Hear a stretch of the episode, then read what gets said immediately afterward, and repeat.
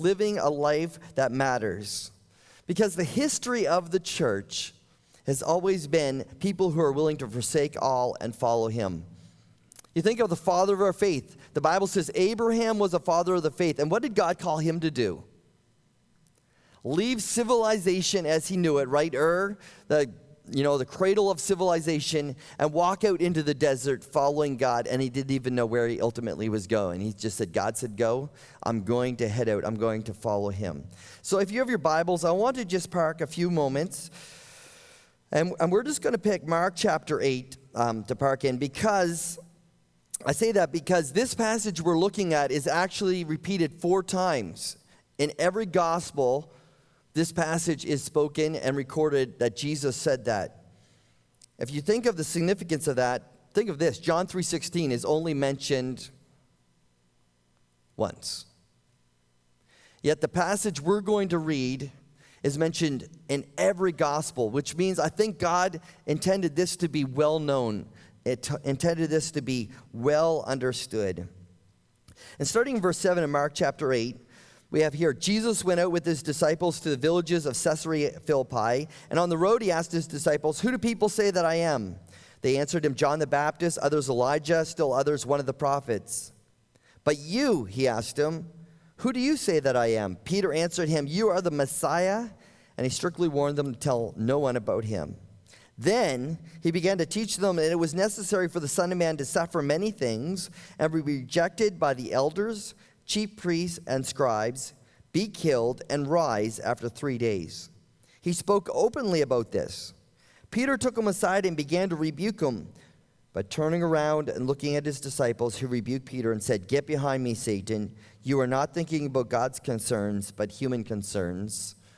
And then the passage that is mentioned in every gospel, and starting verse 34, he says, calling the crowd along with his disciples, he said to them, if anyone wants to follow after me, let him deny himself, take up his cross, and follow me. For whoever wants to save his life will lose it, but whoever loses his life because of me and the gospel will save it. For what does it benefit someone to gain the whole world yet lose his life? What can anyone give in exchange for his life? For whoever is ashamed of me and my words in this adulterous and sinful generation, the Son of Man will also be ashamed of him when he comes in the glory of his Father and with the holy angels. Let's pray. Father, as we come to your word, we recognize this is the word of God. This is, as you said, the word that brings life. And so I pray today, I know that for many, this has been a very busy week. And for some of them, they are going into even another busier week. Yet, Father, this is a time we can stop and we can consider what you have to say. So I pray that your word will be magnified, your person will be magnified in this service as we look to you, as we look to what you have recorded for our understanding. In Jesus' name, amen.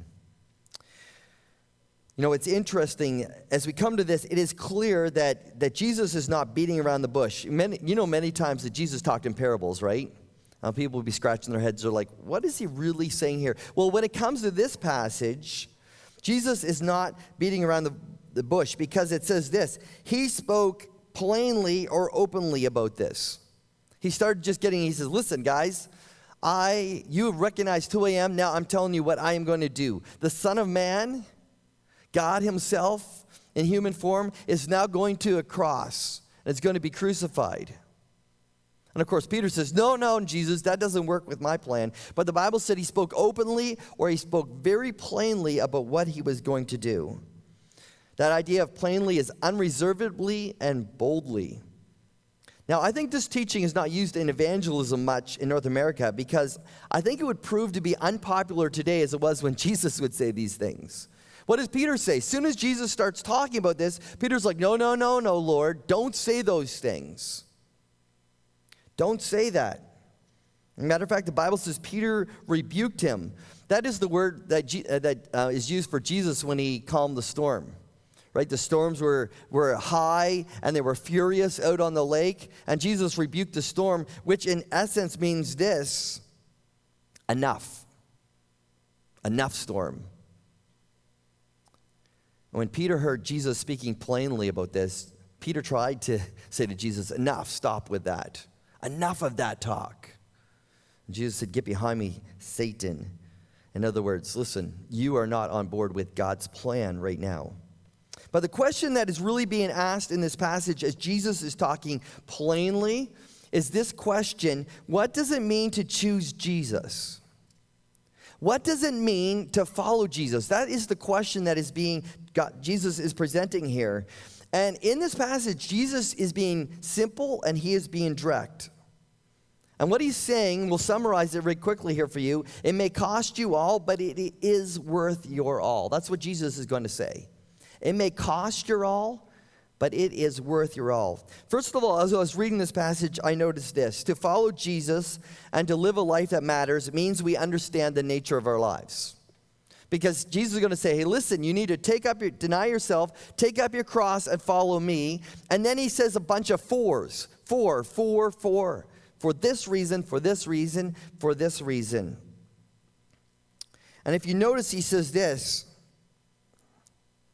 Verse 36, for what does it benefit someone to gain the whole world yet lose his life? What can anyone give in exchange for his life? Well, the idea there is for your soul. He spells it out clearly. There's nothing more valuable to a person than their soul. That's what Jesus is saying here. Because in contrast to the world around us, in contrast to the rest of creation around us, the Bible tells us that our soul is eternal. That's what Jesus is talking about here. He says, why would you follow me? Why would you deny yourself, take up your cross and follow me? He says, because you have an eternal soul. That's his point. Jesus over and over would emphasize this point as he spoke to his followers, and he would call them to a life of radical living. Jesus would say things like this in Matthew 19:31. If you want to be perfect, go sell your belongings and give to the poor, and then you will have treasure on earth. No, then you will have treasure in heaven because you're an eternal soul. Matthew 5:11-12. You are blessed when they insult you and persecute you and falsely say every kind of evil against you, because that's such a wonderful thing to happen to you. What a blessed people you are. No. He says you're blessed when those things happen, but why? He says be glad and rejoice because your reward is great in heaven, because you have an eternal soul. If there was not life after death, the Apostle Paul says this. He said, if I fought with wild beasts in Ephesus as a mere man, and he's talking about that when he was preaching Jesus Christ, the crowds, of course, tried to lynch him. They tried to tear him apart. And he says, listen, why would I continue and preach Jesus and face opposing crowds that were out of control? What good would that do me if the dead are not raised? He said, what good would it have done me to risk my life if there was no life after this? After our death. He says, if that was the case, he said, let us eat and drink, for tomorrow we die, in 1 Corinthians 15:32. He said, if that's the case, if there is no life after death, if we're just like the animals, the rest of creation, we die and we're gone. He says, listen, let's just get as much as we can out of a life for us. But he said, that is not the case. We have an eternal soul. And we are very familiar in our world, because we live and die in this world, of the first two events of our life. We're very familiar with the first event of our lives, which is our birth. Right? We mark it every year. We celebrate every year. Actually, today is my wife's birthday, so she's down teaching, but if you wish her a happy birthday. And we mark those events, right? We're like, hey, this is my 32nd year. This is my 54th year. Whatever the year is, we mark it. And you may not like to mark it, or you may be happy to mark that year. But that's the first event of our lives. And then, of course, we're very aware of the second event of our lives. And it's the second event. It is not the final event of our lives. It's just the second main event. And that's our death. And we're talking about our physical death. Our spirits live on because after death, we are with God or separated from him. And so you see here, it shows you this life. And that in that dot contains your birth and your physical death. But the Bible teaches that because we are a soul, as Jesus says, what would a man give in exchange for his soul? Nothing, because nothing is eternal like your soul. We will live on after our death.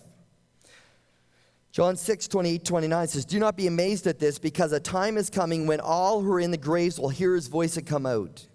Those who have done good things to the resurrection of life, but those who have done wicked things to the resurrection of condemnation." Matthew 25:46 will say it even further. "They will go away into eternal punishment, but the righteous into eternal life." The Bible is clear that we are eternal souls.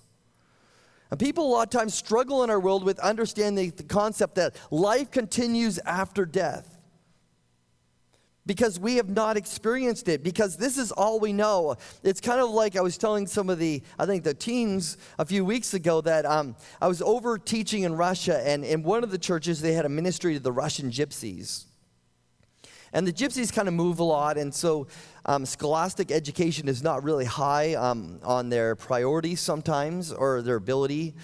And so there was one guy who was probably about 19 or 20. I was preaching, and afterwards he came up and he wanted to speak to me. Now, he knew no English, but I had an interpreter. And so he started talking to me, and at one point he started saying, "Listen, I'm going to come and visit you in Canada." And I said to him, I said, "It is a long, long way." And he's like, "No problem, I'll walk." I'm like, "Okay." And then I said, "But not only is it a long way, but there is a big ocean." And he says, "No problem, I swim." So I always tell people that I know from Newfoundland, listen, if you ever see a Russian gypsy about 5 years old, climb up on your bank, send them my way. But he had no concept, right? He had never seen an ocean. He had never studied about an ocean. He has no clue. It is not something that you can swim. It was outside his realm of imagination. And listen, in our world today, so many people struggle with the fact that death is only the second event in their life, because it's outside of their imagination. It's outside of what they know. The Bible is very clear about this. Your destination will be determined by what you believed on earth. Your destination in eternity will be determined by what you believed on earth. This is the third event. And if we understand the eternal nature of our souls, then we begin to understand the significance of Christ's mission. Why in Gethsemane Jesus Christ said, "Listen, if there is any other way, let's not do this." But he said, "Nevertheless, your will be done," because these people have eternal souls that are worth saving. My death will make an eternal difference for those who choose to trust in me, because only the righteous eternal Son could bear the weight of our sin against an eternal God. John 20:31, I love this. It says, "But these are written, this record of Jesus Christ and what he did is written so you may believe Jesus is the Messiah, the Son of God, and that by believing you may have life in his name." This morning, I have to ask you this question on this point. Do you have eternal life? Have you accepted his invitation? You know, as VBS was happening, I had a couple conversations with some people about, I don't primarily talk about, especially with children, as salvation as a gift of God anymore. It is a gift of God, Ephesians 2:8-9, right? "For it is not of works, it is the gift of God, lest any person should boast." That is true. But listen, in our world today, we don't understand gifts. And it misinterprets the way that what salvation is all about. Because I've gone to businesses randomly, hit them when they're having some sort of promotion or something, and they've given me a gift. And you know what I've done? I've taken that hat, I've taken that little water bottle, and I've gone on my merry way, and I've had no more relationship with them than when I first walked in. Are you with me? A gift is just like, "Oh, thank you. That's good. I appreciate that. I appreciate your generosity. I'm going my way." But the Bible says salvation is not so much about just a gift you just kind of throw in your pocket and you go on your merry way again like nothing's ever changed. The Bible says salvation is about an invitation to a right relationship with God, and where the gift comes in is that we can't have that right relationship unless Jesus Christ did something for us. That's why the gift's so important, because we can't have that relationship with Jesus Christ because our sin has blocked it. Remember in the garden, after Adam and Eve sinned, what happened? That beautiful relationship, that right relationship with God was broken, and God had to cast them out of his presence. And ever since then, every time we've been born in this world, guess what? We've been born sinners, and we've been cast from the presence of God. And so though there is an invitation for us to be in a right relationship with God, for him to be our God and we to be his people, the problem is we can't have that relationship unless we have righteousness, which only Jesus Christ had, which he gives to us when we call out on his name to rescue us. Salvation is primarily an invitation to a right relationship with God.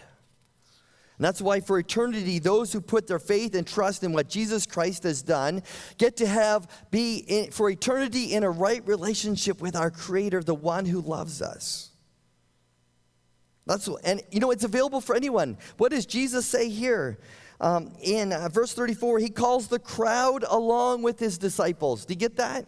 It wasn't just his disciples. He said, you're the exclusive group that get to come with me. He calls the crowd and says this, if anyone wants to follow after me, it's an invitation open to all. Isn't that incredible? Not just a certain select group. He says, listen, if anyone wants to follow me, let him deny himself, take up his cross, and follow me. And we cannot have that right relationship without his gift of salvation. The Bible says this, if you confess with your mouth, Jesus is Lord. See, there's that right relationship. He's the Lord. I'm his person, or I'm his people. And believe in your heart that God is raised from the dead, you will be saved. Can I ask you this morning, do you have eternal life? Have you accepted his invitation to be in a right relationship with him? You see, depending on whether you call out for Jesus for rescue determines what judgment you'll stand at. The Bible says believers will stand at the Bema seat of Christ, and those who have rejected Christ's offer will stand at the great white throne judgment, one for reward based on their works, and one for retribution based on their works. Matthew 11:23-24 teaches us, and you, Capernaum, will you be exalted to heaven? No, you will go down to Hades. For if the miracles were done in you had been done in Sodom, it would have remained till today. But I tell you, it will be more tolerable for the land of Sodom on the day of judgment than for you. Matthew 23:14. Now, this is what he already says. It'll be more tolerable, not less tolerable. In other words, the lake of fire is going to be terrible for all people. He said, but some of you who knew the truth and rejected the truth openly, it's going to be much worse. But on the other hand, the Bible says in Matthew 16:27, for the Son of Man is going to come with his angels in the glory of his Father, and he will reward each of his servants according to what he has done. Heaven can only get better and hell can only get worse. But listen, there is an effect of what we believe, and then after that, of what we do for eternity. It's going to affect our experience. And our physical death is just the beginning of your life. I like what the Bible says this. It says, not the Bible, it was somebody wrote about this. It says, realize that this life on earth is just the preface, not the book. It's the preliminaries, not the main event. The tune-up, not the concert. And yet so many people live for this life as if this is all they have when they don't understand that our souls are eternal. And in light of that, then Jesus now says this. He says, to follow Jesus and live a life that matters means we follow his example. See, Abraham and so many people in the Bible had a faith in that perspective that changed the whole way they looked at life. They ignored what this world said matters, and they looked to eternity and says, what matters in eternity? What I'm going to do today is going to be something that matters for eternity. And we kind of understand this concept of growing to have a bigger perspective as we raise kids. Those of you who have raised kids, have you noticed that for the younger they are, the less of a perspective they have for the future? Right? How many of you ever tried to explain a 2-year-old they need to eat their food because at some point they need to graduate and get a job? Right? They are not seeing that far ahead. I mean, they're only seeing maybe 1 minute ahead, if that, right? And as they get older, you can start explaining them more and more, right, about the impact their choices make farther on, and they begin to understand that.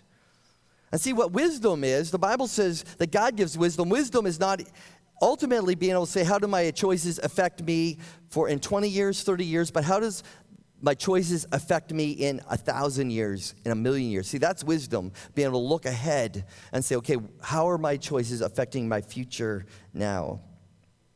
To follow Jesus, live a life that matters means we follow his example.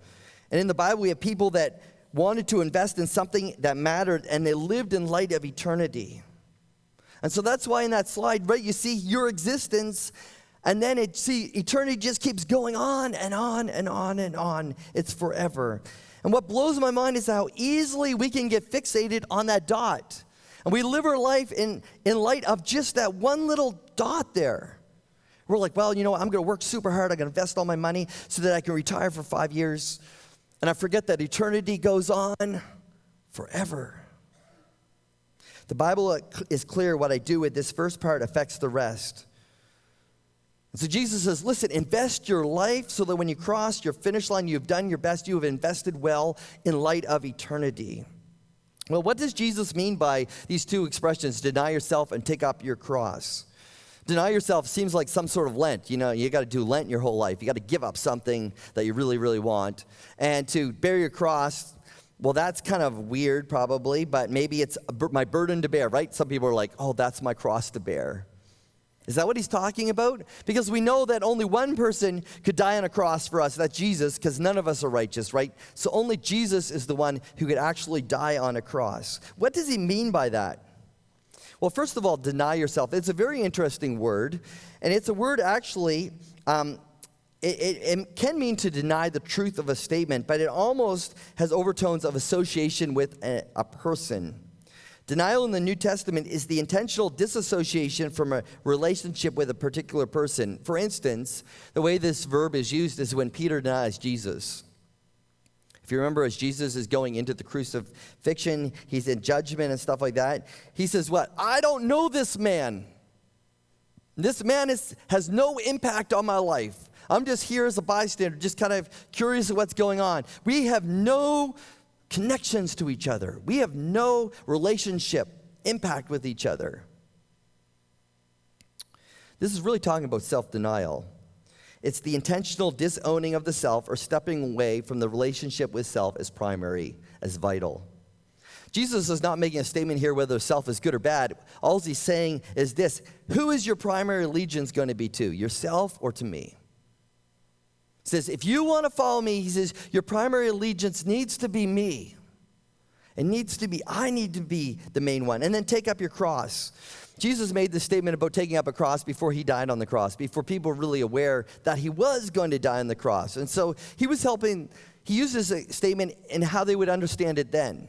Not that it may not have a bigger meaning after we know what Jesus did for us, but the point of this was when you saw somebody bearing a cross, it was because that they had been in rebellion against the state. Pretty significant rebellion against the state. And what the Romans used to do for those people that had a significant rebellion against the state is that they would make them carry their own cross.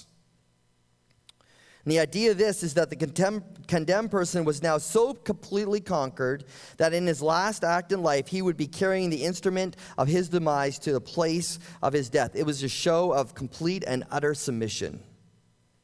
We have humbled this guy, so instead of being defiantly arrogant and his rebellion, now he is completely submissive because he's actually carrying his own death sentence with him.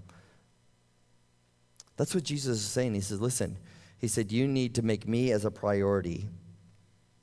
And you need to be submissive to my will. You need to say, you know what? I've come to do God's will. The call to bear one's cross is part of following Jesus is called to being as submitted to Christ as the condemned criminal was to his death. You know what's incredible is that's the life that Jesus lived, wasn't it? He says, I always do the will of my Father. And here's the craziest thing. Jesus said, if you do this, if you deny yourself, you make me the priority, if you submit to my will, he says this, if you choose to live that way, you gain. That's how Jesus presents it. He said, if you want to save your life and you said, no, I'm going to just be all about me, he said, you're going to lose it all. But he said, if you die to yourself, and he says, and you live for me, he says, you will gain. He says, you will gain. And it's a present continual tense here. He says, you know, take up your cross and follow me. Here's the idea. It's keep denying yourself. Keep taking up your cross. Keep following me. It's a continual tense, present tense. And you think of the one whose life mattered the most, Jesus, right? If we're following him, he said, I always come to do the will of my Father. But what did Jesus make a priority in his life? Think about that. Did he make a home a priority? Never owned a home. He says, I got no place to lay my head. Did he make travel a priority? Except for the trip that his parents made to Egypt to, to save his life, he never left the country. Not when he had the ability. Did he make marriage and family a priority? Nope, never married. Did he make a long life a priority? Died at 33. He didn't begin to live a complete life by our standards, yet no one lived a life that mattered more. He says, I'm going to do what God wants of me. And he's the one we're following. The question is, are we? Are we actually following him? Commitment to Christ means taking up your cross daily, giving up your hopes, dreams, possessions, and even your very life if need be. And there's the phrase, right? We're not saying you got to go sell it all, you got to abandon everything. We're saying that Jesus is saying, like, you need to be willing to give it up if I ask you to do it. I think of the Apostle Peter, and when the disciples were leaving and different things, and Peter actually says to Jesus, he says, we've left all and followed you. We've abandoned our careers and all that, and we're following you. What's in it for us? And Jesus didn't say, Peter, that's a bad idea. Don't be like that. He says, yeah, Peter, he says, if you abandon houses, if you abandon lands, if you abandon family for my sake, he said, you will receive 100-fold. That's incredible interest. I mean, if somebody came to you today and said, guaranteed, listen, you give me $1,000, in a couple of months I'll give you 100,000, I'll be like, I'm in, right? I'll be like, how many kids can I sell to get no, I'm just joking. But you know what I mean? You'd be like, what? This is crazy. And yet Jesus said this to Peter. He says, yeah. He says, listen, if you will submit to me, if you will live for me, he says, you gain. No doubts about it, because it's a promise of God. Are you willing to follow Jesus if it means losing some of your closest friends? Are you willing to follow Jesus if it means alienation from your family? Are you willing to follow Jesus if it means the loss of your reputation? Are you willing to follow Jesus if it means losing your job? Are you willing to follow Jesus if it means losing your life? And the phrase there is, are you willing? Because probably for the most part, God's not going to require that of us, but he wants us to be willing. But you need to be willing to take up your cross. If it comes a point in your life where you're faced with the choice, Jesus or the comforts of this life, what will you choose, them or Jesus? So I want you to think, because Jesus actually gives, I think, 3 reasons why we would do this. Why would we live in such a radical way that we would give up weeks of our summer to serve Jesus, that we would get involved in ministry continually every week? Why? Jesus actually gives us 3 reasons. First of all, because God brings life through obedience. Look in verse 35. It says, for whoever wants to save his life will lose it, but whoever loses his life because of me and the gospel will save it. For what does it benefit someone to gain the whole world, yet you lose his life? God brings life through obedience. It's amazing the blessing that comes when you choose to sacrifice for Jesus. And I could hear and tell you story after story after story of regular people who says, you know what, I'm going to serve God. And how God, in so many incredible ways, blessed their life. But God's kingdom works differently, doesn't it? Have you noticed that when you're reading the Bible? In God's kingdom, the Bible says that it's the generous person who gets filled.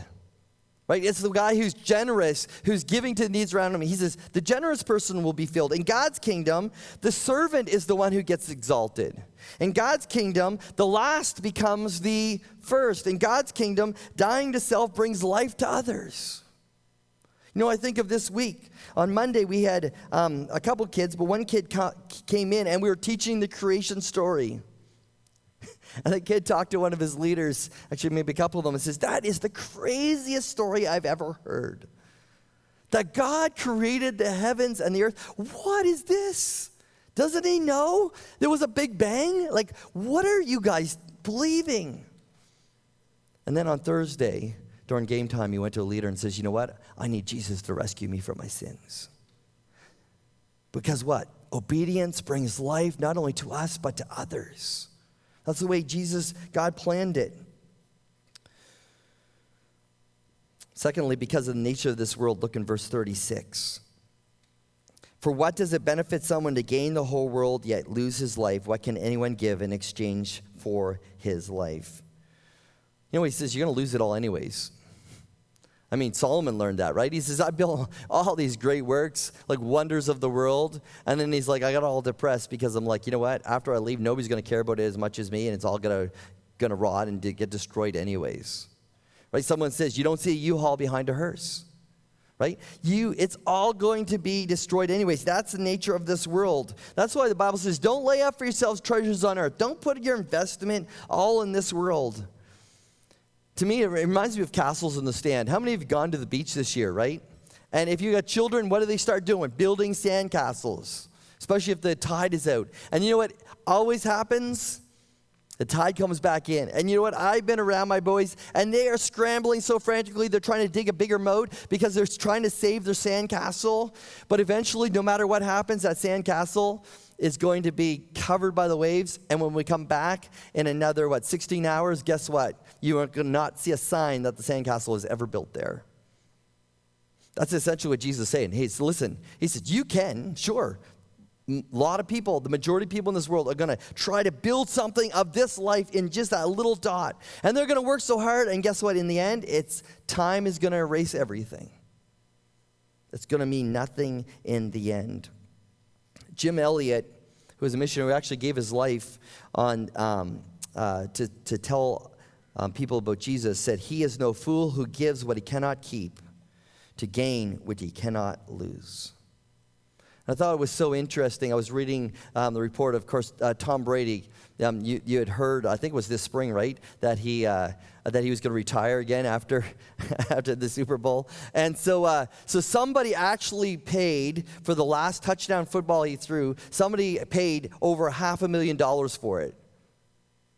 And literally 5 days after he had paid over $500,000 for this football, I think it was like $600,000, somewhere around there. I read in the report that Tom Brady then said, no, I think I'm going to go play again. And somebody said, listen, that football now probably is only going to be valued at $5,000. I mean, they should have known. Tom Brady already did that once. I mean, he should have known that maybe that was going to happen. But here's the thing. That's what happens when we invest in this world. We're like, man, this is going to be an amazing investment. And all of a sudden it ends up being what? Deflated, because we get sick. We near the point of our death, and guess what? All those things, Jesus said, hey, who's going to appreciate them now? Who's going to value them now? I like what Nate Saint said. It says, people who do not know the Lord ask why in the world we waste our lives as missionaries. They forget that they too are expending their lives. And when the bubble is burst, they will have nothing of eternal significance to show for the years they have wasted. I'll read that again. People who do not know the Lord ask why in the world we waste our lives as missionaries. They forget that they too are expending their lives, and when the bubble is burst, they will have nothing of eternal significance to show for the years they have wasted. Then the final one, which I think is the best one, look in verse 38. It says, for whoever is ashamed of me and my words in this adulterous and sinful generation, the Son of Man will be ashamed of him when he comes in the glory of his Father with the holy angels. Just a couple words I want to pull out there. I think Jesus says, listen, why would you live a radical life like that? Because of who he is. On the one hand, we have this word glory, when Jesus comes in the glory. And that word glory is this, splendor, brightness, and exaltation. And here is God himself, who was not ashamed to come down and associate with sinners, right? The Bible says Jesus was a friend of sinners. And the most glorious being in the world was not ashamed to come down and walk among men. Yet he says what? There will be people who are ashamed of him. Who are ashamed of him. When he's the one who humbled himself to rescue us, listen to Revelation 1:5-6. This is Jesus Christ, the faithful witness, the firstborn from the dead and the ruler of the kings of this earth. To him who loves us and has set us free from our sins by his blood and made us a kingdom, priest to God and Father, to him be glory and dominion forever and ever. Amen. This one who identified himself with me, picked up a cross to save me, bore the wrath of God to rescue me. Is this not a God that's worth leaving everything for? To be in a relationship with him? How could we even compare him to temporary fame, fortune, experiences this world offers? Can you imagine sitting there and be like, God, or my vacation in Tahiti? Really? But that's what we do, isn't it? God says, what, are you ashamed of me? Do we ever say, I'll pursue a relationship over you? I'll seek a career over you? I'll seek a spot on a roster over you? I'll seek out more toys over you? And God says, adulterous is the word for them. What is adulterous? When you have a relationship and you say, no, I'm going to go outside that to try to satisfy my needs. Now, Peter and many of the others that were listening here would actually pick up a literal cross, history records. Your choice and my choice may not be as dramatic, but the substance must be the same. At some point, following Jesus will cost you. Do you pursue him overall? Do you say, you know what, I choose Jesus? Colossians 1:18 says, he is the head of the body, Jesus, the church. He is the beginning, firstborn from the dead, so that in everything he might have first place. That we'd say, I choose Jesus.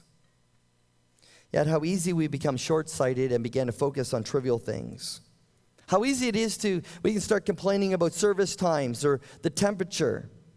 Or how dare they ask me to serve in the nursery or to give again to this cause. Really, are we even on the same wavelength? Jesus said, hey, you know what? Are you willing to deny yourself and take up the cross?